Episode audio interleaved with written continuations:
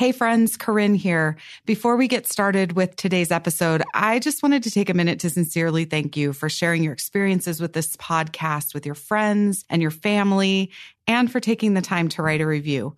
We read every single one and if I'm being totally honest with you, sometimes when we're having a rough day, we might read them more than once for some moral support. We couldn't be more honored to help share the stories, your stories that transform us and lead us to Jesus Christ. So thank you so much again for all that you do for us and for sharing those reviews. We appreciate it.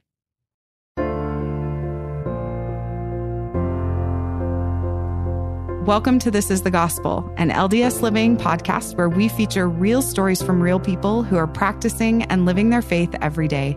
I'm your host, KaRyn Lay. There's this famous poem by Robert Frost called The Road Not Taken. Now, wait, before you turn this episode off because I just said the word poem, hear me out. It won't be painful, I promise, I think. anyway, that poem gets thrown around pretty often when people are talking about the decisions that we make in our life and the consequences of those decisions. And most of us have heard the final lines of that poem that go, Two roads diverged in a wood, and I, I took the one less traveled by, and that has made all the difference. But before good old Brother Frost got to that part of the poem, he actually penned these lines I shall be telling this with a sigh, somewhere ages and ages hence. And I can always hear that sigh in my head at full volume because I know what that sigh is all about. Decision making is exhausting and it's a little bit fraught. And when we can finally see that fork in the road in our rearview mirror, we are sometimes left with some lingering regret about the road that we didn't take. Well, in today's episode, we have a story that explores the way the paths we choose affect our lives and the lives of the people around us for good or for ill. Our story comes from two friends, Chris, who was a member of the Church of Jesus Christ of Latter day Saints, and Eric, who most decidedly wasn't. Though their life paths would cross and separate and then cross again, the real story is actually how a loving Father in heaven was inspiring their steps all along to bring them back home to Him. We'll start with Chris, and then you'll hear from Eric as their stories intertwine. I met Eric in junior high, but we started being friends our freshman year in high school. You know, looking back, the feeling that I had was I knew him before. I wasn't really super strong in the gospel at that time. You know, I was a teenager who was more interested in girls and having fun and less interested in homework and going to church. That fit Eric pretty well as well. Me and him were drinking buddies after high school. And when we lived together, you know, we did all the crazy things that kids out of high school did together. We always had this connection. It went beyond, you know, just regular friendship. It was like we were brothers. And makes me emotional to talk about it. About eight or nine years ago, I had my first panic attack I didn't know what it was at first. They gradually got worse and worse. Like my hands would shake uncontrollably, like I couldn't even pick up a fork. It felt like I had a 800 pound gorilla literally sitting on my chest, like the weight of the world is on you. I couldn't take my kids to school because I was afraid that I was going to pass out and kill us all. I mean, I literally went through all the science, all the emotional things by going through therapy and it wasn't working.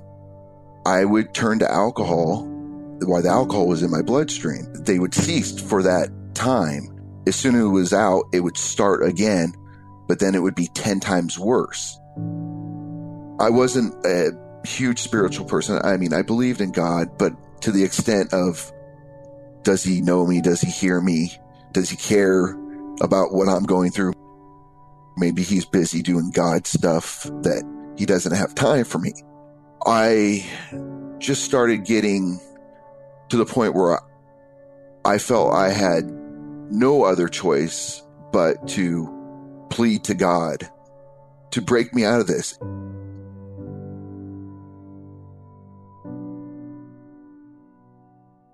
So I would say what brought me back to the church after several years of inactivity was the seeds and values that my parents had instilled in me as I started thinking about, okay, what really am I doing? There's nothing long term about anything in my life. Everything, every decision I'm making is short term. And at one point in time, I had decided to serve a mission and I got off track. And I've had a lot of guilt about that at times. And I've had a lot of regrets there and wondering. And I saw some opportunities looking back that I had missed. And it really just felt too late. And as I knelt in prayer, I told Heavenly Father, I said, whatever you put in front of me, I'll accept the challenge. I just needed, I needed a spiritual win. And I just committed to the Lord. I said, I don't, I don't care how hard it is. I don't care how nervous I am or how many people are around. If you put me in a place to share the gospel, I'll do it. And I committed to the Lord that He could trust me with that. I don't get on Facebook a lot, but I did feel impressed at one point in time that any time that I saw anything from any of the 12 apostles or from the first presidency that I would read it and I would like it. And that's, you know, not easy because it's for everybody to see and you're putting yourself out there. But then I just realized, what do I care? I would rather have somebody see it and have their life changed. I was just scrolling through Facebook. I seen something that Chris had posted, and I know it's something from his church, and I've never seen him really ever post anything about his church. I don't know why, but I felt overwhelmingly compelled. I need to watch this. It turned out to be Elder Holland's conference talk, Like a Broken Vessel. I was absolutely blown away.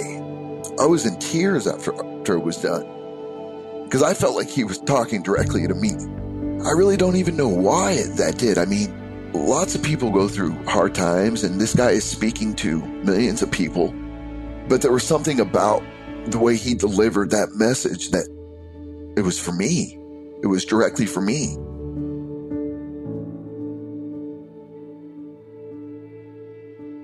I remember I wait till that evening and I call Chris up. I think he turned to, to me for help for a couple reasons. I think one is he was receiving promptings, but he didn't know what they were and he didn't recognize them as such.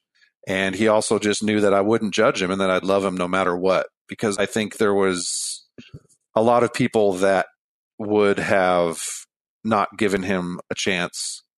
And another reason he has expressed to me that you know, we've been friends for 25 years and that even though I wasn't always living the gospel, he recognized the difference in my life as a result of having this truth. Eric called me and I was kind of getting to the point where I had a hard time answering his calls because he was always drunk. He texted me or called me again and this time we connected and that's when the spirit told me this is it was a little surprised by that because one of who it was, the biggest scoundrel that I ever cavorted with, probably one of the worst influences in my life. And the spirit's telling me this is this is the person that this is the opportunity that you asked for. And I'm like, I'm sure his life's not perfect, but he's got something figured out. Maybe it is his faith. I saw him transform when he decided to go back to the church. I knew he wouldn't pressure me to talk about his religion if I didn't want to. He's just there listening and giving advice where he can. And that meant a lot to me. The first time Eric and I spoke in depth about the gospel, we spoke for two or three hours. I bore my testimony to him. The spirit was strong oftentimes that's confusing because Satan is really good at mimicking that. I said, I know that you're feeling the way that I feel right now. He said, Yes. And I said, That's the Holy Ghost. The Holy Ghost is testifying of a truth to you right now, and you need to recognize that. And he did. And so, what Eric told me at that time was that this is the feeling that I've been searching for as I've been medicating myself. And once I knew that he recognized the purity of that, I stopped being nervous and started being more confident in my approach and my and in our discussions. As I prayed for Eric, I felt prompted that he needed to be offered a blessing. This was a difficult thing for me to offer because this guy had seen the worst of me, and here now I'm going to offer him the priesthood blessing. He approaches me one day and he said, Hey, there's something I think that will help you. And I'm like, What's this? And he's like, Well, I have the priesthood in our church, which gives me the authority to act in the name of Jesus. And I'm like, whoa, whoa, whoa, whoa, whoa. Let's backpedal a little bit. So I've known you my whole life, and you're trying to tell me you're a priest, right? and eh, so my mind was so like confused on what was going on. He goes, if you just trust me on this, I really think it will help you. He goes, I'm here for you, whether you want to do it or not. He goes, I don't want to pressure you. I definitely don't want you to do anything that you feel uncomfortable with. It just so happened that he was going to be up here because he lives about an hour and a half away from me. And so I said, okay, let's do it. And, and this is probably a Thursday. And so Saturday rolls around, Saturday morning rolls around. And I remember this. So I'm laying in my son's bed and I'm like having panic attack. And I remember just praying, like, is this what you want me to do, Lord? Is this the right thing? Like, I need something to tell me that this is the right thing because my mind is just not in the right spot. I was mentally broken and spiritually broken too, obviously. And I said, Lord, if you want me to do this, get me there. Just get me there. The next thing I remember is I had my keys in my car and I'm backing out of my driveway.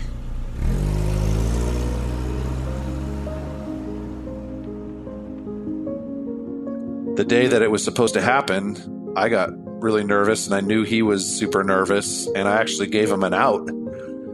When he showed up and pulled up the driveway, I was pretty surprised. And he got out and walked to the door, and I could tell it was everything that he had in him to make that happen. And, and I think he would recognize now that that was the adversary realizing he was at a crossroads and he was about to head down a pretty important direction away from where the adversary would have him go.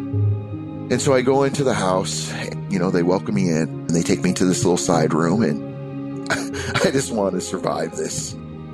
As soon as they both laid their hands on my head, he said my name and he said the authority. I just started bawling. Literally like waterfalls coming out of my face. I was like the the crying emoji. That's what it reminded me of now looking back as soon as I put my hands on his head, I felt like I was having a hard time being able to continue standing. And I knew that I was just a conduit between him and the Lord. I felt the most overwhelming love that his Heavenly Father had for him. And I know he felt it too. It felt like the Lord had all this pent up stuff. It was like a dam ready to burst, and I couldn't get it out fast enough. He said things that there's no way he knew. He didn't know what was in my heart things that were going on in my heart were brought up. Things for me that were comforting to hear. The one thing that particularly stood out was the decisions I make today will change generations in my family. Little did I know how prominent that part of the blessing would be. I couldn't help but think that this is real this is really God speaking to me, relaying a message to me. It has to be that because there's no way he could have known these things. I think that turned out to be the anchor of my faith.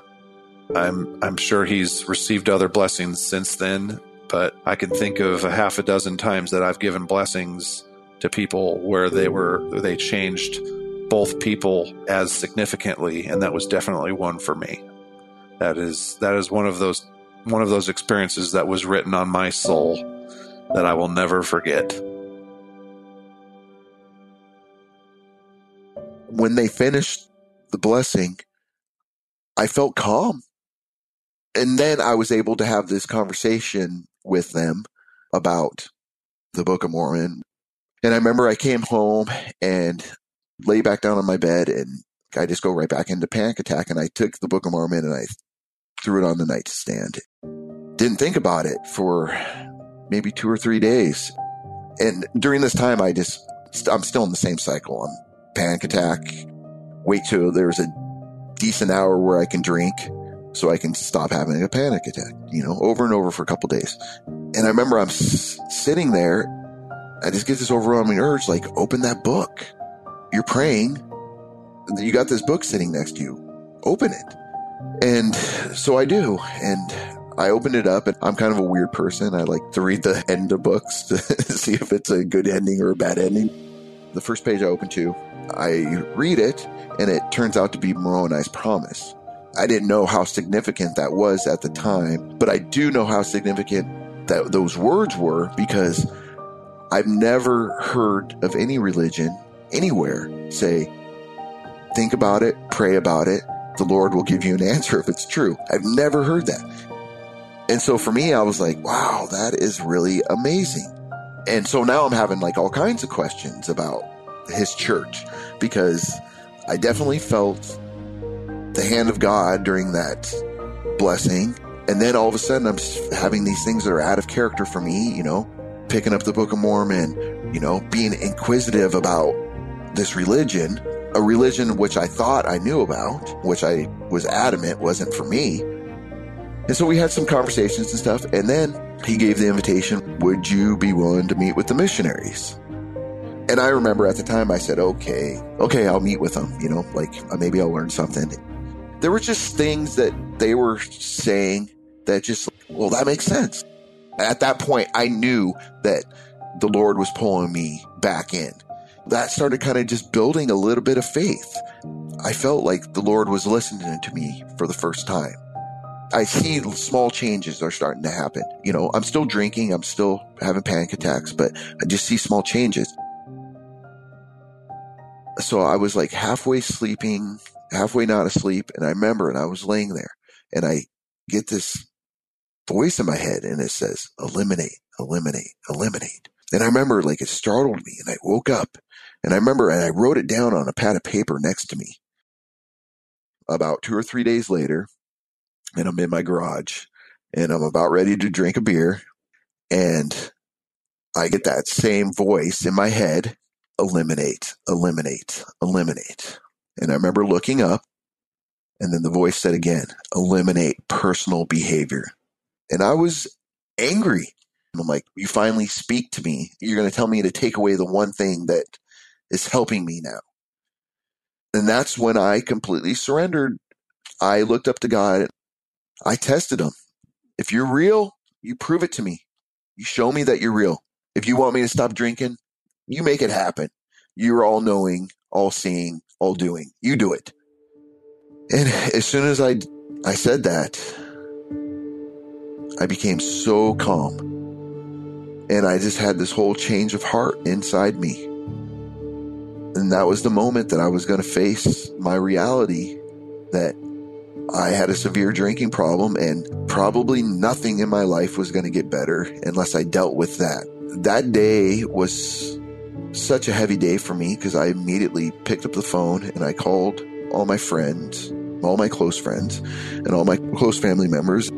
I told them about everything that was going on with my mental issues, about how the drinking was the only thing that I felt that I could get through on a day to day basis, but I was tired of it and I was going to get help somehow and I was going to beat it or I was going to die trying. I woke up the next day and I never had like such a sense of relief in my life. I think that's the first time that I ever repented. I repented through pure honesty. So now I'm a man on a mission I needed to take some time to get away from everything. It was so hard for me to do that, to leave my wife and my kids. I mean, I've never, I'd never spent a day away from my children at that point, And here I am going to go to 30 days. It was tough. you know, my wife was all on board. You know, she knew that I needed this. So she gave me the inspiration and the courage to go ahead and do it. While Eric was in rehab, I was preparing myself for when Eric got out. I was doing that by fasting, praying, studying the scriptures, just pondering, I guess. You know, it was, this was a new experience to me. I had had plenty of missionary experiences in my life, but not one really ever that went beyond one awesome experience. Here, this one was advancing. I knew that in rehab, he would have lots of good influence and lots of bad influence. So I was praying for him and I was praying for me, asking what should I be planning to do next. I had my Book of Mormon with me and I uh, carried it around with me with with pride actually. And that's the first time that I took the opportunity because I had the time to read the Book of Mormon, to study it, and I read it sincerely, like I was trying to find something in it and take something out of it. And I walked away out of that facility knowing that that was absolutely the word of God. So I get out of rehab. I come home and really the church is the last thing that is on my mind. I'm scared to death of how I'm going to make it how am I going to stay sober? And mind you, I'm still having panic attacks. They haven't gone away. So I've been back for two days and it was nighttime. It was summer. I remember my door was open and trying to get my kids to bed and I get a knock on my door. So I did not serve a mission and my wife did serve a mission and she's just way more in tune with the what next side of things. And she's known Eric longer than me. He was just lived down the street from my wife. So she was very much a part of all of this as well. And my wife sprung into action and she started calling around. She wanted only the best missionaries to go meet with Eric. I just remember, like, oh, I don't need this now. They show up with cookies. I'm like, oh, that's nice of you. I appreciate it. You know, yeah, I'm back. You know, maybe we can meet sometime. You know, I'm like, I don't really have time now, and I'll be in touch. And so they started walking away. And it was about 15 seconds later, I get a knock on the door, and there they are. They're like, well, we were just thinking, why don't you come to church with us on Wednesday? There'll be nobody in the church, and we can just give you a tour. I was like, all right. I guess I can do that. There was something inside of me that was kind of saying, yeah, you should probably do this. I just remember walking through the church and it was cool. I've been in a Mormon church before. We sit down in the Relief Society room and they want to kind of hear my story and where I'm at. And so the two sister missionaries, Sister Hoke and Sister Barnard, who are, oh, they're like daughters to me. Like they were truly heaven sent. And Sister Barnard, she says, I, I don't know why, but I need to say this to you. And as she's speaking, I'm looking at her and I knew that I knew both of these sisters and that somehow we were fulfilling a promise that we made to one another. That okay, when I go on my mission to Mill Creek, Washington, make sure you look out for me because I'll be there. And that's at the moment that I felt that, not that I felt, I knew that I had been a member of this church before, that I had been prepared for this before. This was the moment. We talk a little bit more. That's when they said, Have you thought about a baptismal date?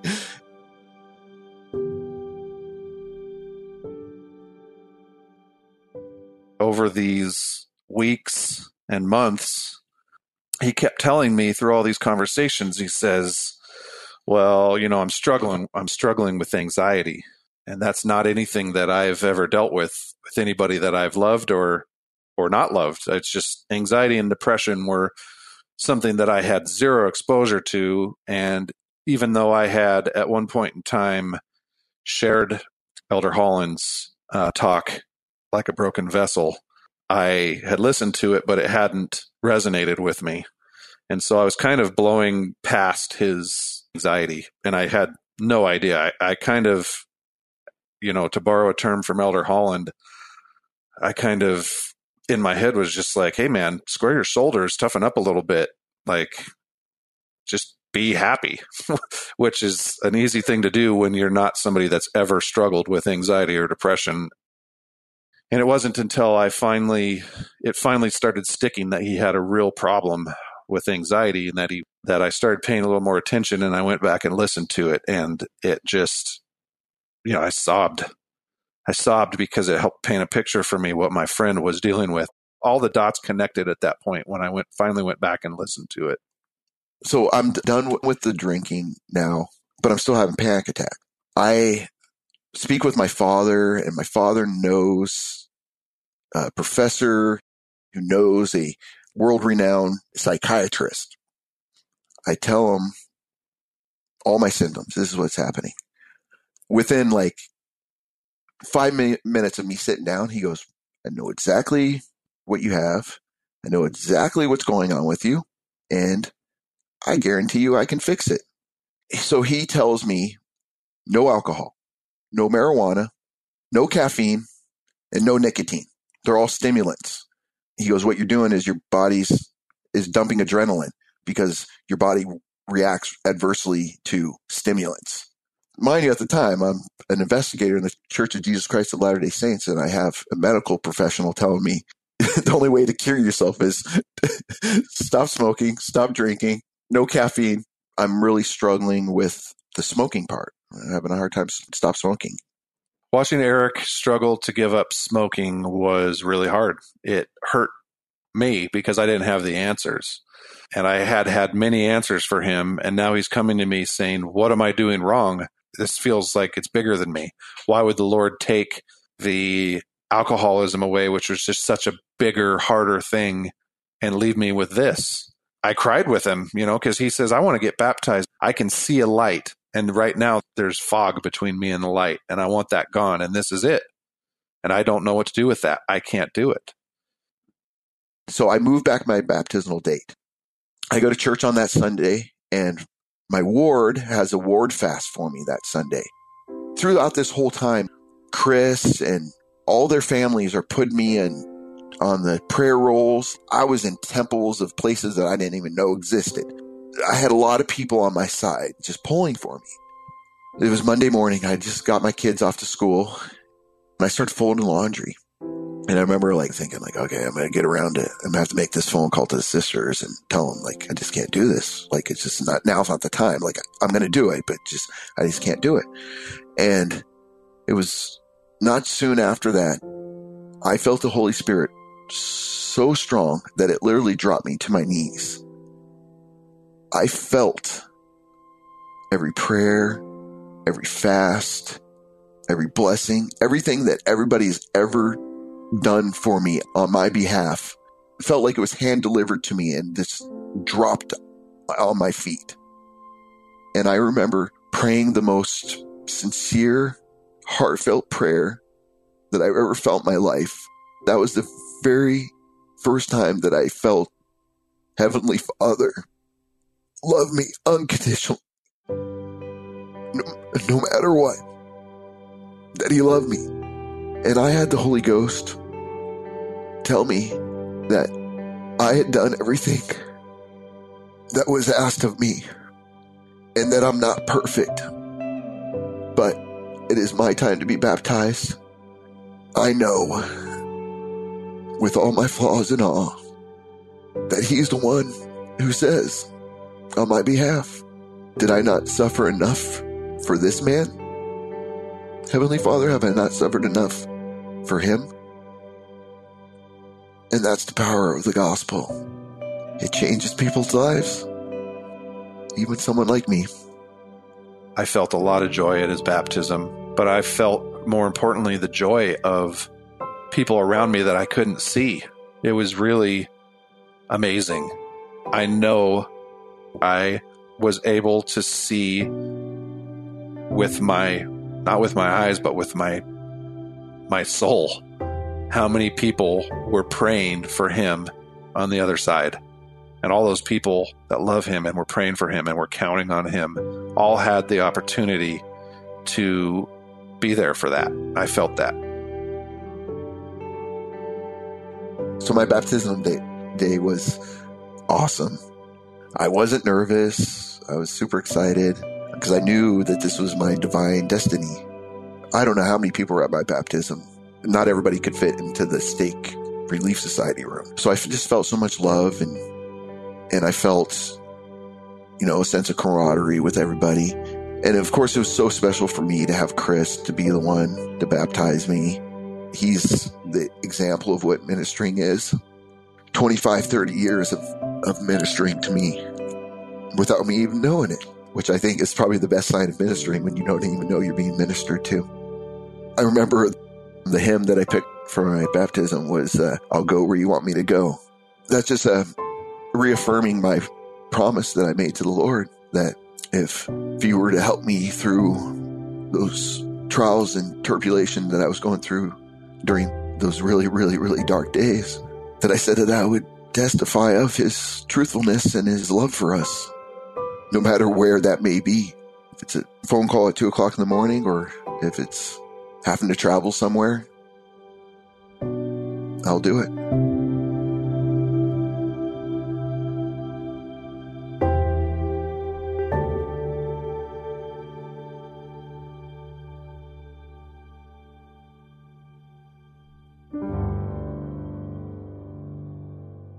I've never seen the ripple effect of somebody's goodness affect so many people in the way that it does with Eric. Everybody that I am around knows about Eric and just can't wait to meet him. You're sitting in a meeting and somebody says, Hey, does anybody have a missionary experience? And everybody looks at me and I'm like, Sure. so everybody that I've been around has heard this story all along the way. And it's just been so built so many testimonies stronger. So I'm a ward missionary, which I love, which obviously like is, you know, I feel like that's my calling forever. And I particularly love working with um, less actives. And I, all the time I get asked, you know, or they say, they'll say things to the effect of like, you know, like, well, just, you know, I'm so far off the path and, you know, I don't feel worthy and all this kind of stuff. And, and I just look back at like me and Chris's experience, you know, like the Lord was planting seeds when me and him were 15 years old for this path to intersect where our friendship and faith intersect. In his patriarchal blessing, one of the things that it said was that he shouldn't consider himself a convert to the church and that he's been on the Lord's path the whole time. And that has changed my whole perspective on the world and my life and everyone's life. I've had a lot of opportunities to use my agency in my life, and you might say that I've used my agency wrong. But who's to say? Who's to say the Lord just keeps putting paths in front of us that lead us back to Him? Sometimes we don't choose the right path, but then there's another one right in front of us, another opportunity. It's impossible for anyone to comprehend what it's like to be our Heavenly Father and be able to see the beginning and the end at the same time. But I get little glimpses of it in these scenarios where, yeah, I didn't serve a mission. Sometimes that is hard for me to think about because I think about the people that I could have served in this way and still had this opportunity with Eric. But at the same time, having the experiences that I had and making what you could call poor choices, it allowed me to more properly be able to identify with him in his time of need. I couldn't relate to his anxiety and depression, but I could relate to the sorrow and to the lost opportunities and and I could relate to the almost every aspect of where he was on that path because of the agency that I exercised in the wrong direction a lot of times in my life. So I tell people who are less active or anybody who really who wants to listen is that there's always a way back. There's more than one way back. There's several ways. Knowing that, then what are you doing today to plant those seeds for something 30 years from now in the future?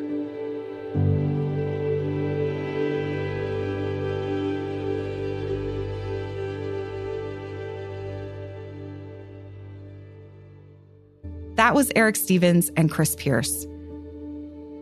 I think the thing that struck me most from this story is that beautiful understanding that both men came to about the value of their life experience.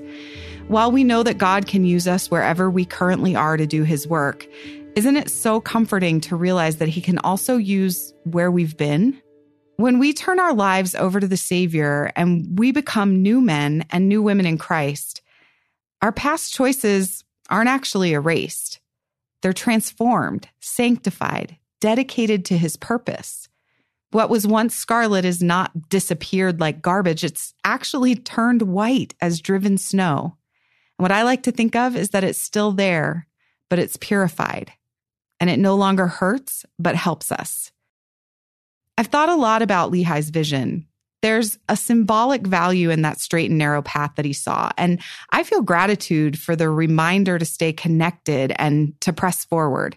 That lesson is beautiful and true and guiding. I think there's another lesson in what Lehi didn't see, or perhaps just didn't record from that vision, but that he definitely learned as he and his family were in the wilderness and then shepherded across oceans those of us who are blinded by the mists and those who wander and fall into the swirling waters or those who tie up their brother and beat him within an inch of his life just to prove a point are definitely subject to the rule of consequences. But they, we, are never actually lost to God. He knows where we are at all times, and He is mindful of the power of those mists burning in our myopic eyes and the condition of our hearts as we stumble into the river, and the effects of the beating sun upon our minds as we're tossed back and forth on the waters of the ocean. He sees us in our wholeness, and He understands how to bring us home. When I was 27, I was deeply worried that the choices I had made meant that I missed some chance at the kind of life that I wanted there was real pain for me in that regret. Like somehow there was this life that I was meant to be living over there, and that somehow I'd over or undershot it, and now I was doomed.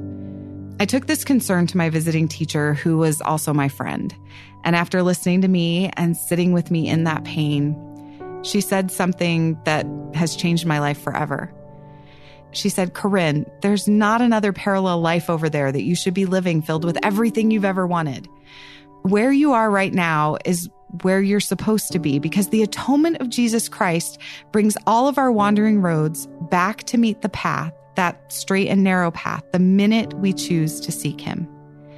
And just like Chris and Eric discovered, Jesus Christ is the restorer of paths. He is the redeemer of our choices. And despite our past wanderings, He makes it possible for us to have the life that we're supposed to have right now with every step in His direction.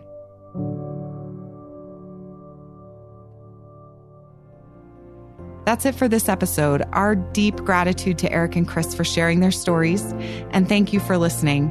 We'll have a link in our show notes at ldsliving.com slash this is the gospel for a video where Eric shares his heartfelt testimony and a little bit more of this conversion story as part of our This is the Gospel series, Converted Unto the Lord. If you haven't seen these videos, there are six of them and they're all moving and deeply compelling. That link will be in our show notes. So head on over to ldsliving.com for that. If you have a story to share about living the gospel, we'd love to hear it. Call our pitch line at 515 519 6179. Again, that's 515 519 6179 and leave us a message with a short synopsis of your story. If it fits one of the themes that we're working on for upcoming shows, we'll give you a call. And of course, be sure to check out all the past episodes of this podcast and the All In podcast at ldsliving.com slash podcasts. This episode was produced and edited by Katie Lambert and me, KaRyn Lay. It was scored and mixed and mastered by Mix at Six Studios, and our executive producer is Erin Hallstrom.